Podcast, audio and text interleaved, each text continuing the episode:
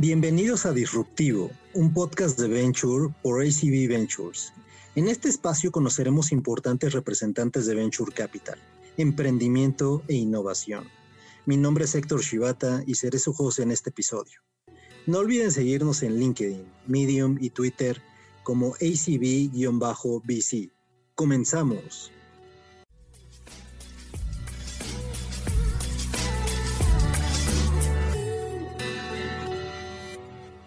Hola a todos, un placer estar con ustedes. El día de hoy tenemos un, gran speaker, Alejandro Guizar. Alejandro, muchas gracias por estar con nosotros en esta conversación. Al contrario, Héctor, muchas gracias por la invitación. Oye, un saludo a todos. Empecemos. ¿Por qué no nos cuentas primero quién es Alejandro? ¿Cómo empezaste en este mundo del emprendimiento? Para que te conozca. Sí, por supuesto. Eh, tengo prácticamente la mitad de mi vida emprendiendo. Tengo 38 eh, años y de los 38 tengo 18 emprendiendo. Empecé eh, emprendiendo eh, cuando estaba en la universidad, en, por ahí de, cuarto semestre, justamente en el TEC. estaba, estaba de moda en aquel entonces, principio de los 2000 se empezó a poner de moda el tema de las computadoras armadas, las computadoras que no tenían marca. empecé a armar computadoras siendo ingeniero fallido ingeniero mecatrónico, en ese momento ya era ingeniero industrial, este, armando computadoras, vendiendo computadoras armadas y, y, de ahí fue como empecé. Siempre me gustó la tecnología, la verdad es que desde, desde que tenía, desde que era infante, antes de ser adolescente, ya, ya me gustaba andar este, jugando con los mecanos y ponerle cosas a los mecanos y, y llegué a tener un kit de esos que, que vendían para, para programar eh, como mini PLCs este, desde los siete años empecé a programar en aquel entonces en QBasic, entonces eh, aficionado total de la, de la tecnología, nada más, eh, simplemente no me gustó tanto la mecatrónica y terminé estudiando ingeniería industrial. Este, seguí emprendiendo mucho rato, después caí en el lado oscuro de la, de la consultoría durante casi cinco años, justo antes de salir del, del TEC. Eh, y, pero la parte, la parte interesante ahí es que me metí el tema financiero. Eh, en particular en un banco. Estuve trabajando desde una perspectiva más de ingeniería de procesos, precisamente estuve trabajando en el banco. Eh, me aburrí de la consultoría, volví a salir a trabajar en el tema de, emprendimiento y eh, pues muy decidido a que fuera a que fuera de base tecnológico tecnológica lo que lo que estábamos haciendo finalmente por ahí de 2010 hacemos una estábamos queriendo construir nuestros mis socios y, y, yo una un company builder Queríamos hacer un company builder para crear como distintos modelos de negocio, tratar de encontrar uno que pudiéramos escalar y escalarlo nosotros mismos y, pues encontrar otro y hacer lo mismo. Eh, no contábamos con que hacer un company builder pues era como exponencialmente más veces complicado que una, que una compañía por sí sola. Entonces, eh, sucede que cuando estamos en ese esfuerzo de hacer un company builder, nos encontramos con este problema en las terminales, porque nosotros mismos necesitábamos terminales para poder eh, aceptar pagos cuando vendíamos en la calle. Estábamos vendiendo publicidad a los pequeños comercios en, en, el, en, el, en el foro, digamos, de, de los Juegos Panamericanos de Guadalajara de 2011.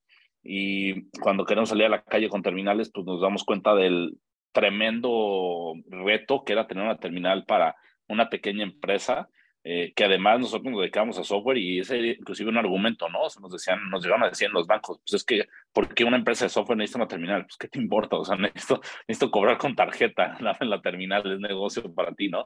Eh, entendimos el, el, gran problema, empezamos ahí a iterar algunas cosas y nos dimos cuenta de que de todos los problemas que estábamos tratando de resolver, pues este era el más grande de todos. Eh, con uno de mis socios del Company Builder, y con otro co-founder externo al Company Builder, nos salimos del Company Builder nosotros y nos ponemos a hacer Bill Pocket. Empezamos a hacer eh, terminales eh, en un momento eh, muy peculiar de México porque empezaba el interés y ya se había hecho un poquito más conocido el tema de los modelos estos de, de, de payment facilitators, de facilitadores de pagos en Europa, en Estados Unidos. Y entonces en México ya se despertaba el interés, el regulador ya nos empezaba, ya empezaba a ver el tema. Este, algunos bancos grandes de México también empezaban a hablar de, de, poner terminales móviles, o sea, utilizar un teléfono celular para poderlo hacer una terminal móvil. Entonces se, junta, se, se juntan varias cosas en, en, esa coyuntura y, y, logramos cambiar la regulación en, en 2012, en agosto de 2012, para, para poder precisamente lanzar, lanzar terminales móviles. Salimos nosotros en abril de 2013, somos uno de los dos primeros eh, payment facilitators o, agregadores de pago en, México. Y bueno, de ahí, de ahí entonces, pues eh, hemos atendido poco más de 400 mil comercios en México, que más o menos representa como el 4% de, del total de comercios que hay en, que hay en México. Eh, con números del, del, año pasado, uno de cada ocho comercios que estaba aceptando pagos con tarjeta, porque obviamente no todos aceptan pago con tarjeta, eh, pero uno de cada ocho eh, comercios que aceptaban pago con tarjeta lo hacían con Bill Pocket. ahorita estamos procesando poquito más de 100 millones de, de transacciones al año en, en, pagos con tarjeta. tenemos presencia pues, te diría que casi casi en todos los municipios del país. Eh, tenemos como aliados en este, en este, en este esfuerzo de, de, crecer la infraestructura de pagos en, en, México a, a, grandes compañías como Telcel, como Coca-Cola FEMSA, como Arca Continental, como, como Bepensa, muchos del, del ecosistema y de Coca-Cola, eh, precisamente tratando de ir por los comercios, eh, crecer, como te digo, esta infraestructura de pagos y, y, hacer más competitivas a las, a las pymes de, a las pymes de México. Pues un gran, un gran recorrido el que nos acabas de describir y la historia por la que has, has pasado, Alejandro. Felicidades por todo eso. Cuéntanos un poco. Gracias. Ahorita nos estabas hablando, estás profundizando en relación a Bill Pocket, ¿no? Y evidentemente, como tú decías, pues este no es tu primer emprendimiento. ¿Cómo fue la primera etapa al construir Bill Pocket, sobre todo desde el punto de vista de financiamiento? Eh, tú sacas, tú estabas construyendo este company builder, sea, tú ya tenías el capital e invertiste de tu capital propio para empezar a desarrollar Bill Pocket, o cómo fue esa primera etapa desde el punto de vista de construcción de productos slash financiamiento? Súper retadora, la verdad. Este, sí arrancamos precisamente con capital propio. Eh, sin embargo, eh, pues estamos platicando de 2012, ¿no? En, en, México en 2012 todavía no se entendía el Venture Capital. Para una idea, en Guadalajara había un fondo. En Ciudad de México yo creo que no alcanzaba a llegar a dos decenas de fondos. Eh, todavía muchos extranjeros, todavía capitales muy pequeños. Y te digo también, pues para bien o para mal, nos toca precisamente arrancar en esta ola. Entonces también muchos de mis futuros competidores estaban también atacando los fondos. Entonces, eh, pues siempre creyendo que esto sí era una gran oportunidad de negocio, decidimos en un principio no enfocarnos en el levantamiento de capital. Logramos levantar un pequeño monto a principios de 2013, precisamente con el fondo este de Guadalajara, eh, que, se llama, que se llama Gain, y, que en, en, un principio inclusive estuvo afiliado precisamente al TEC de Monterrey. Eh, logramos levantar capital de ellos, pero realmente la primera etapa fue solamente con fondos propios. Y te decía que fue retador, porque llegamos al punto donde, pues inclusive yo me aventé como siete años sin poder tener tarjetas de crédito porque terminé en el buró con tarjetas de crédito endeudado para comprar inventario, poder tener terminales para llevarles a los comercios, etcétera, ¿no? O sea, sí fue bastante, bastante retador.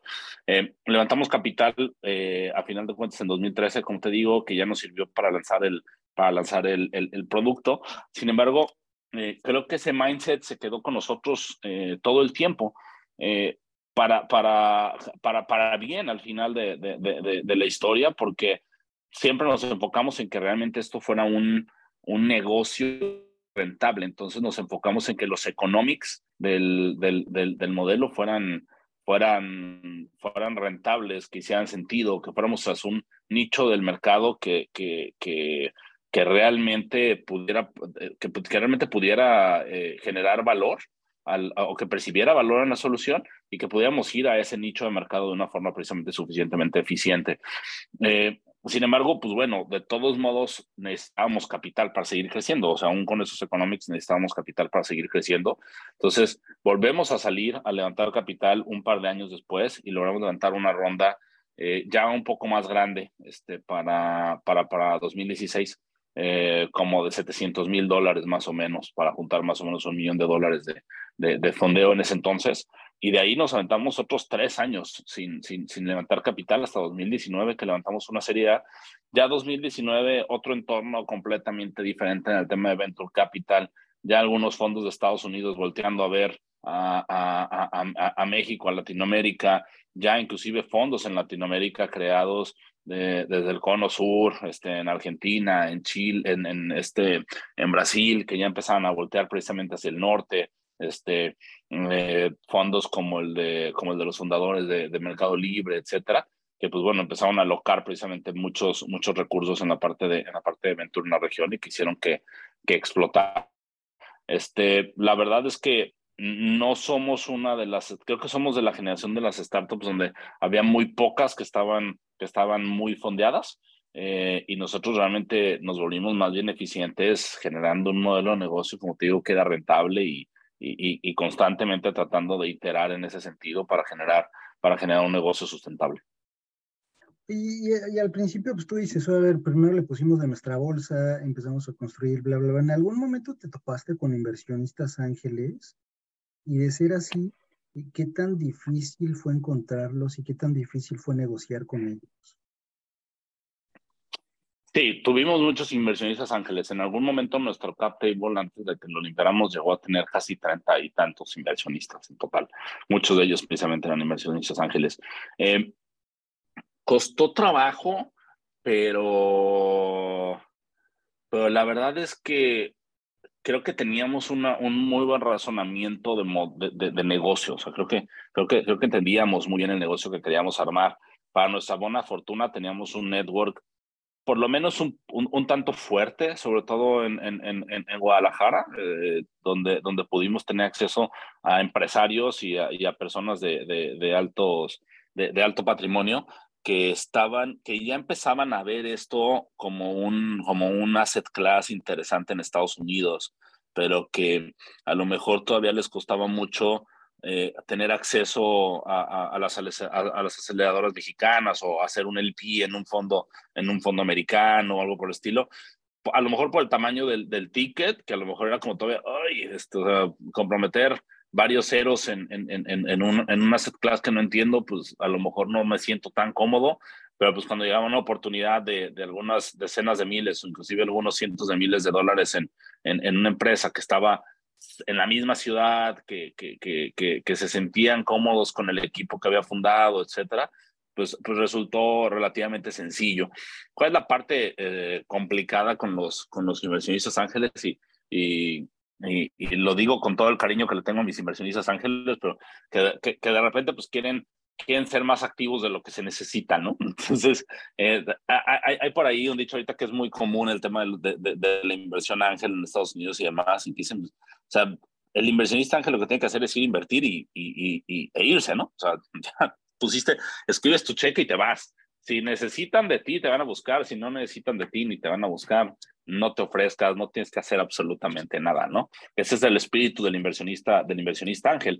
Creo que a veces el inversionista ángel, pues en un entorno donde todavía no es tan común esa figura, se llega a confundir como con un inversionista un poco más activo, ¿no? Y entonces de repente, pues ahí están, y oye, a ver, ¿y cómo vas? Y oye, te voy a traer este cliente, y oye, véndele. Y entonces de repente hasta empiezan a ejercer presión en el equipo o en la fuerza de ventas porque quieren venderle a su amigo y le quieren vender al amigo con descuento y ahí tienes de repente a los vendedores que pues, no saben qué hacer porque pues, es el socio de la empresa, ¿no? Entonces de repente creo que, creo que ese entendimiento todavía del, del inversionista Ángel es, es un poco complicado, creo que todavía falta mucha cultura. Creo que ese es un tema también de evolución del, del ecosistema porque evidentemente cada vez va a ir pasando el tiempo y va a haber cada vez más emprendedores que van a estar teniendo exits o, o, o inclusive early employees de, de, las, de las empresas que van a tener exits, que van a poder eh, hacer líquida parte de sus acciones en esas empresas y demás, y que van a entender mucho mejor lo que es una startup y que van a entender mucho mejor lo que es precisamente hacer el, el tema de, de, angel, investing. Creo que al final de cuentas es un tema de educación, va a evolucionar, el ecosistema va a seguir va a seguir evolucionando en ese sentido y, y, y, cada vez vamos a ver más inversionistas ángeles más experimentados y que entiendan muy bien el concepto de lo que se espera de ellos. Oye, ¿en algún momento se te ocurrió, te pasó por la mente aplicar alguna aceleradora? Eh, ¿O en ese momento no, no eran tan famosos los programas de aceleración? Eran famosísimos. Es más, yo te diría que a lo mejor hasta se decantó el mercado hacia adelante. O sea, yo creo que había muchas más aceleradoras en ese entonces eh, que pues le ponían el nombre de aceleradora. Yo tengo mucho cariño a mi alma mater, que es donde están, pero este, pues el TEC de Monterrey es una aceleradora, ¿no? Y no tenían ni la menor idea, perdón, pero no tenían la menor idea de lo que hacían. Tenían la incubadora y la aceleradora y, y pues había ahí maestros que supuestamente te enseñaban a, a, a, hacer el negocio, pero, pero con una metodología, pues te voy a decir, de los ochentas, eh, con una con apoyos de, del gobierno que también no hacían sentido. O sea, creo que había muchas aceleradoras. La verdad es que aplicamos a varias aceleradoras en su momento.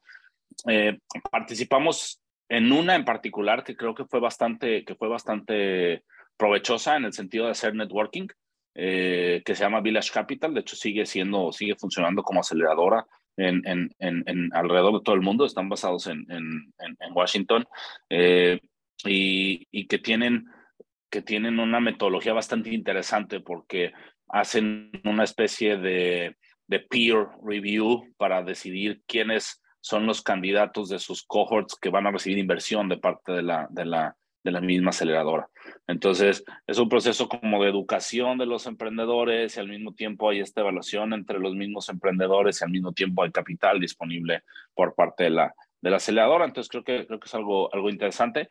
Eh, pero eh, pues en ese entonces todavía no estaban los Y Combinators, no, no, no, no, no, no había empresas mexicanas yendo a Y Combinator, cosas por el estilo. Entonces, realmente, eh, te digo, creo que había un montón de aceleradoras, todas medianamente iguales, y el mercado se terminó decantando, quedando unas cuantas que creo que, creo que son las que, que, las que lograron sobrevivir a, ese, a, esa, a esa época y, y generar realmente valor, ¿no? Y por eso hoy tienen grandes cohorts con, con empresas de varios billions y, y, han logrado lo que han logrado. Ok, de acuerdo. Oye, y, comparando, por ejemplo, hace ratito hablabas de los ángeles inversionistas, ¿no? Comparando los inversionistas ángeles contra los fondos, ¿cuál es tu perspectiva de los fondos? ¿Qué valor te dan los fondos y cómo te acercas a un fondo de venture capital? Mira, hay fondos de todos los tipos. Eh, entonces, hay fondos que, que se vuelven más eh, como este inversionista Ángel que te decía que era como una especie de peso, de que pues, te pone el dinero, de repente dices, híjole, no sé si, no sé si por lo que pusiste de ticket vale la pena tenerte tan involucrado en el negocio, porque realmente no eres, no, no eres el que conoce mejor el negocio. Eh, pero la verdad es que también hay fondos muy, muy buenos y, hay ahí un, un, un, el, el, la punta de la pirámide de los fondos que la verdad es que son muy buenos. Yo lo que he identificado como, como temas interesantes de los fondos como para poder decantar cuáles son los que más te convienen o cuáles son los que, los que les puedes sacar más provecho y cuáles no. Yo creo que trae como dos, tres características principales. Una es que sea un fondo que genere como mucho network alrededor de él. Network entre los LPs, network entre las empresas del portafolio, network con otros fondos eh, que, que, que, que, inviertan en etapas posteriores o, o previas a la, que, a la que el fondo está está, este, está enfocado, eh, o, fondos inclusive que coincidan ya sea verticalmente en una industria o verticalmente en una región con ese, con ese mismo fondo, ¿no? Entonces creo que esa es una labor muy interesante del fondo, el tema de hacer networking. El otro es eh, fondos que tienen know-how. Y cuando hablo de know-how es que eh, si son fondos grandes, pues a lo mejor tengan, tengan partners que fueron expertos en alguna industria y que esa industria es en la que está enfocada el fondo, ¿no? Entonces, porque de repente estos fondos muy probablemente, dependiendo en etapas, si son de los líderes de la ronda, son los que te van a pedir un asiento en el consejo, son los que van a querer estar relativamente involucrados en la operación. Entonces, tú quieres tener a un experto de tu industria, o sea, si estás haciendo eh, educación, si estás haciendo pagos, si estás haciendo robótica, pues quieres alguien que sepa de la industria, alguien que te pueda hablar del mercado, alguien que te pueda hablar de, de, de, que pueda entender la tecnología que estás utilizando, que pueda entender las dinámicas de, de, de, de, tu nicho.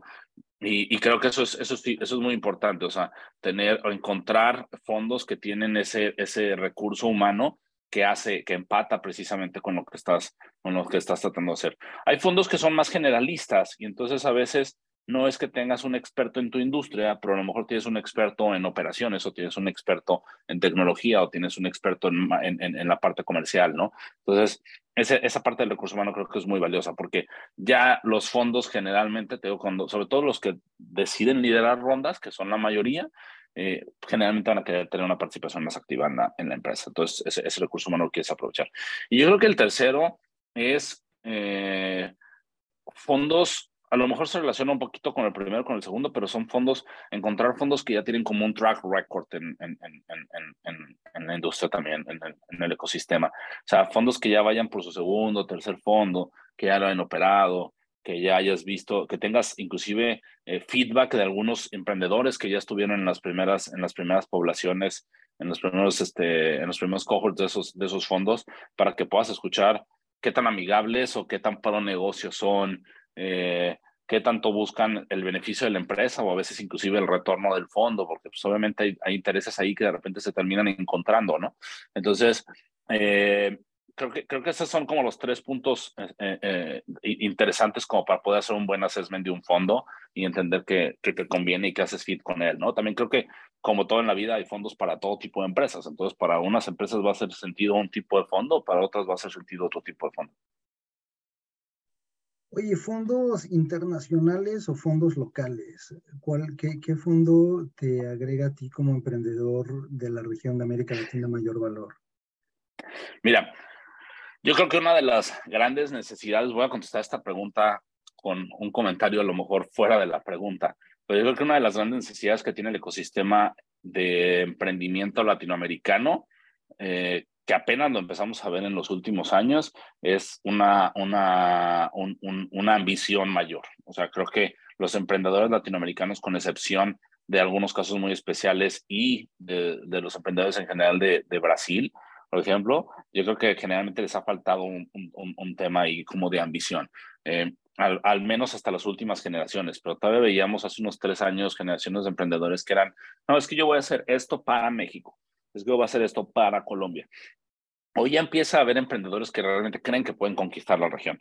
Hoy ya empieza a haber emprendedores que piensan, incluso, pues no, no se vio la noticia hoy, por ejemplo, de Kavax, pero que ya piensan inclusive varios, eh, varios miles de kilómetros de distancia de su, de, su, de su región de influencia, ¿no? Entonces, yo creo que eh, en, el sentido de alimentar esa ambición y de, y de, de, querer, al final de cuentas creo que los emprendedores siempre tienen como una cierta semilla de querer cambiar el mundo, en cierto sentido. Eh, definitivamente un fondo internacional creo que hace muchísimo sentido. Ahora, puede haber momentos en los que la etapa de la empresa pudiera justificar o pudiera necesitar más un fondo local por entendimiento de la, de la regulación, por inclusive, como se hacen los negocios en Latinoamérica, por tener un network para poder eh, entrar a ciertas, a ciertas industrias, ya sea desde un lado comercial o inclusive para tener un network, para tener un equipo de asesores X que te permita cumplir cierta regulación, etcétera. A veces este componente local puede ser interesante, pero largo plazo, pensando en grande con la empresa, creo que definitivamente un fondo internacional siempre te va a agregar mucho más valor, te va a abrir la, te va a abrir el, el, el, scope, te va a poder platicar historias de éxito en otras regiones que puedes aprender y puedes utilizar para, para expandirte en la región en la que estás, etcétera, ¿no? O sea, creo que, creo que es mucho más rico en, en ese sentido. Oye, desde tu perspectiva como emprendedor, ¿qué es lo que busca un fondo de venture capital típicamente? O sea, a ti te ha tocado levantar este capital, eh, hablas con ellos frecuentemente. Desde tu perspectiva, ¿qué es lo que están buscando los fondos? Mira, Voy a dar primero la respuesta eh, más profesional y luego voy a dar la respuesta abajo de esa, de esa respuesta, ¿no? La, la, la, que está abajo de la carta. La carta abierta es buscan un negocio rentable que les dé réditos en el sentido de su inversión. Entendamos cuáles son, las, cuáles son los, los, este, cuáles son los incentivos de un fondo. El fondo, o sea, un fondo está cobrando un management fee por los recursos que, que está manejando. ¿Qué tan rápido puede colocar esos recursos? Voy a pensar que tiene 100 unidades, pues es parte del esfuerzo que tiene. Entonces, si de repente encuentra una muy buena oportunidad, de ahí puede colocar 10 de esas 100, para el fondo puede ser muy atractivo. Si todas sus oportunidades son de a uno, pues eso va a ser muy complicado porque no le va a gustar tener 100 oportunidades para administrarlas, porque los management fees son, son limitados y te alcanzan para tener un equipo de X tamaño. Entonces, ¿Quieres al equipo administrando 10 deals o quieres al equipo administrando 100 deals? Entonces, primero van a buscar un tamaño de deal que, que, que, que, haga fit con, su, con, su, con el tamaño de su fondo. Si es, una, si es un fondo de 3 billions y llegas con un ticket de 10 millones, definitivamente no les va a interesar en lo más mínimo administrar una inversión de 10 millones, ¿no? Entonces, ese es el primero, el management fee. Luego viene el carry. Y el carry, pues, es, la participación que ellos tienen sobre el retorno que generan sobre ese fondo.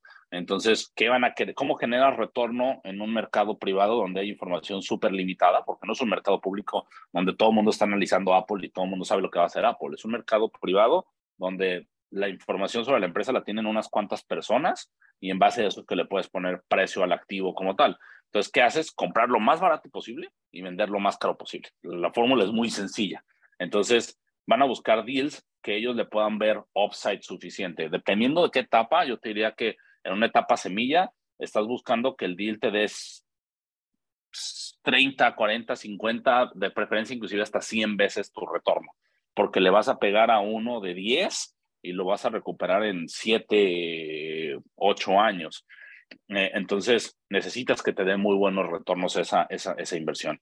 A lo mejor en una etapa, en una etapa más como Serie A, los, los fondos ya están buscando más un retorno a lo mejor en los 10, 20, porque están seguros que le van a pegar un par de oportunidades en el portafolio, tienen un portafolio más pequeñito, entonces con eso es suficiente eh, para, para, para, poder, para poder seguir este, retornando precisamente el, el, recurso. Ya cuando estamos hablando de etapas más, más, más altas, pues a lo mejor ya empezamos a hablar de tiers, ¿no? Y entonces ya empiezan a buscar pues los 20, cercanos a los 30, etcétera, que, que generen un retorno suficientemente atractivo por el riesgo que están, que están tomando en su, en su portafolio. Entonces, dicho eso, pues el inversionista va y busca una empresa que le pueda asegurar ese crecimiento, que le pueda asegurar ese, ese, ese retorno y que no le implique tanto costo desde la parte administrativa. Por lo tanto, que tenga un tamaño acorde al, al tamaño de su fondo. Ahora, ¿qué pasa realmente atrás de esto? Pues el inversionista busca un emprendedor, porque generalmente es el emprendedor, no la empresa, busca un emprendedor cuando son etapas más avanzadas de, growth, un equipo alrededor del emprendedor que le genere suficiente confianza que puede lograr ese retorno. ¿sí? O sea, si, si, ellos, hablan con el emprendedor y dicen, no, este emprendedor va a crecer este negocio 15% al año, o sea, no, no, no va a crecer lo más que eso, ahí es donde se acaba la, la, la, ahí es donde se acaba la confianza en que eso puede suceder, ¿no? Pero si en cambio dice, oye, ¿sabes qué? Este emprendedor sí está pensando en que puede crecer este negocio 100 veces ahorita que estamos en una etapa muy temprana, sí me gusta porque si, le está, si está pensando que lo puede crecer 100 veces, pues en el peor de los casos lo crece 10 y con eso tengo mi retorno asegurado. Entonces, sí me gusta. Esa confianza en que a, qué, a qué lleva, pues a que esa confianza se vuelva un tema también personal, ¿no? Y entonces, con la parte de los fondos, yo creo que uno de los temas importantes que muchas veces no se entiende es que es una relación personal.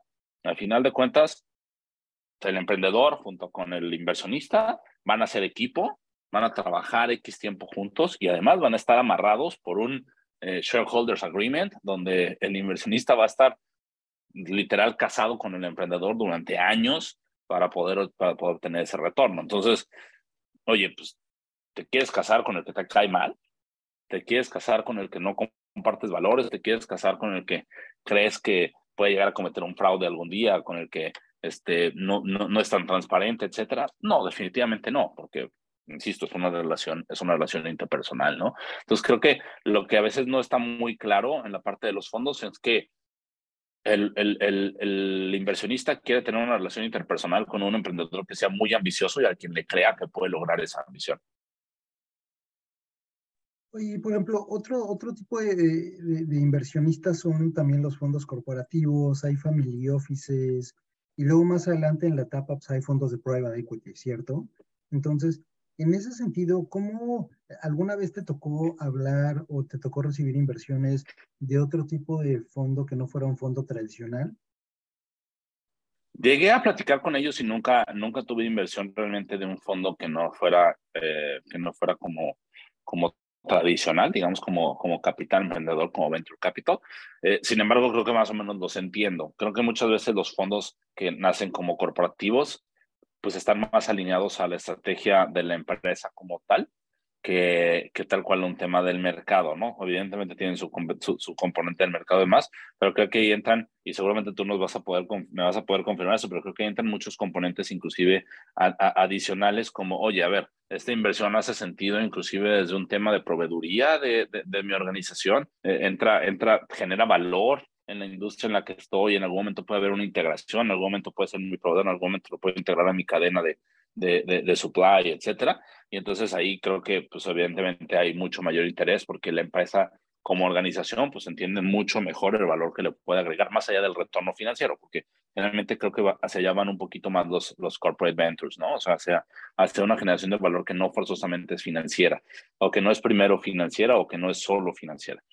Eh, los family offices, creo que eh, los family offices han venido, han venido evolucionando, porque yo te podría decir que con los family offices que llegué a platicar, en, el, en, en, un principio en Bill Pocket, sobre todo cuando había tickets más pequeños con Family Offices en, en, México, eh, cuando hacíamos tickets más pequeños para Bill Pocket, eh, pues eran más como una especie de ángel inversionista, pero a través del, del Family Office Manager, ¿no? O sea, de, de, del manager, del Wealth Manager ahí, o sea, me llegó a platicar inclusive con, me llegó a tocar inclusive platicar con el banquero de, de, de, de, la banca privada que le administraba el dinero al, al, al, family office, ¿no? Otra vez, creo que otra vez como, como este ángel inversionista que a lo mejor tiene un capital menor, que, que, que, es tal cual el, el, el, el, inversionista ángel, que quieren entrar al asset class, pero no saben cómo, ¿no? Y entonces como no hay carry, como no hay management fee, empiezan a entrar estas variables de o sea, si el family office, voy a decir, viene de alguien que estaba en telecomunicaciones, oye, pues entiendo telecomunicaciones, no entiendo telecomunicación, este, no entiendo agricultura, entonces no le quiero entrar a agricultura. Este, si es un fondo que está en la parte industrial, pues oye, le quiero entrar a la, parte industrial, a, las, a, las, empresas que tienen un, un, fondo industrial, pero si me traes algo de software, pues a lo mejor ni le entiendo y mejor no entro. Creo que empieza, se empieza a volver un, un inversionista un poquito más eh, con, con ese sesgo de qué es lo que entiende del mundo y entonces, ¿a qué está dispuesto a entrarle? Porque si no lo entienden, pues todavía es una parte donde se pueden sentir muy inseguros, porque, insisto, es un asset class muy nuevo, ¿no? Entonces, creo que, creo que cuando te sales de esta generalidad de fondos es donde empieza a haber esta parte como de, de, temas muy específicos, de intereses y de incentivos muy específicos del, inversionista. Oye, y al final del día, ¿qué es lo que necesita un emprendedor para ser exitoso levantando capital? O sea, ya describiste un poco la, relación con ángeles, con fondos, ahorita estamos hablando sobre family offices corporativos, etcétera. ¿Hay algún otro tipo de elementos que necesite el emprendedor para ser exitoso levantando capital? Mira, eh, yo creería que lo primero, primero, primero, pues evidentemente es construir un gran negocio, ¿no? O sea, si no tienes un gran negocio y luego todo el mundo, todo el mundo luego de repente se hicieron muy famosas estas historias donde, oye, no, pues Twitter no tenía negocio y entonces este, levantó decenas o centenas de millones de dólares, pero no sabían ni cómo iban a monetizar. La verdad es que estas son leyendas urbanas, o sea, sabían lo que iban a hacer, sabían cómo iban a monetizar, sabían cómo iban a generar ingresos y a lo mejor inclusive ni siquiera lo lograron y siguen quemando dinero, como el caso del que mencioné, pero, pero tenían claro hacia dónde iban, ¿no? Eh, de repente, yo, yo, en particular hago algo de inversión ángel, este, en tickets muy pequeños, pero pues de repente sí me tocan emprendedores que es como, no, es que mira, voy a hacer esto y voy a hacer esto y luego cuando tenga 100 mil usuarios de mi plataforma, voy a ver cómo lo monetizo, ¿no? No, no, no, pero dime cómo lo monetizas hoy. No, le voy a poner publicidad. O sea, la publicidad no es la solución a todo. Entonces, creo que, creo que primero que nada es tener un gran negocio. El segundo, yo creo que es tener una visión clara de cómo este negocio crece hacia adelante, porque está muy bien tener un gran negocio el día de hoy, pero el tema es que ese gran negocio el día de hoy sea un gigantesco negocio el día de mañana. Entonces, tienes que tener muchísima claridad. En ese sentido, se necesita mucha claridad de pensamiento para poder explicar tu estrategia y tu, y tu visión.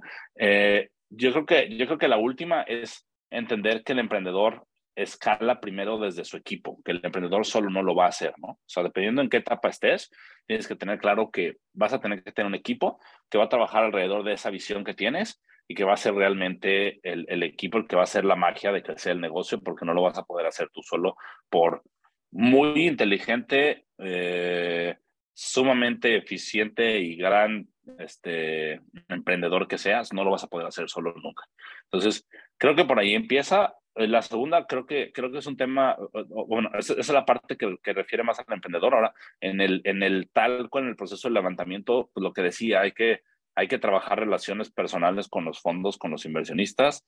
Las relaciones personales no salen de un día para otro, o sea, no es conocer al inversionista en un evento de, de, de, emprendedores y esperar que te dé el ticket mañana, o sea, no, se construye una relación precisamente con el inversionista.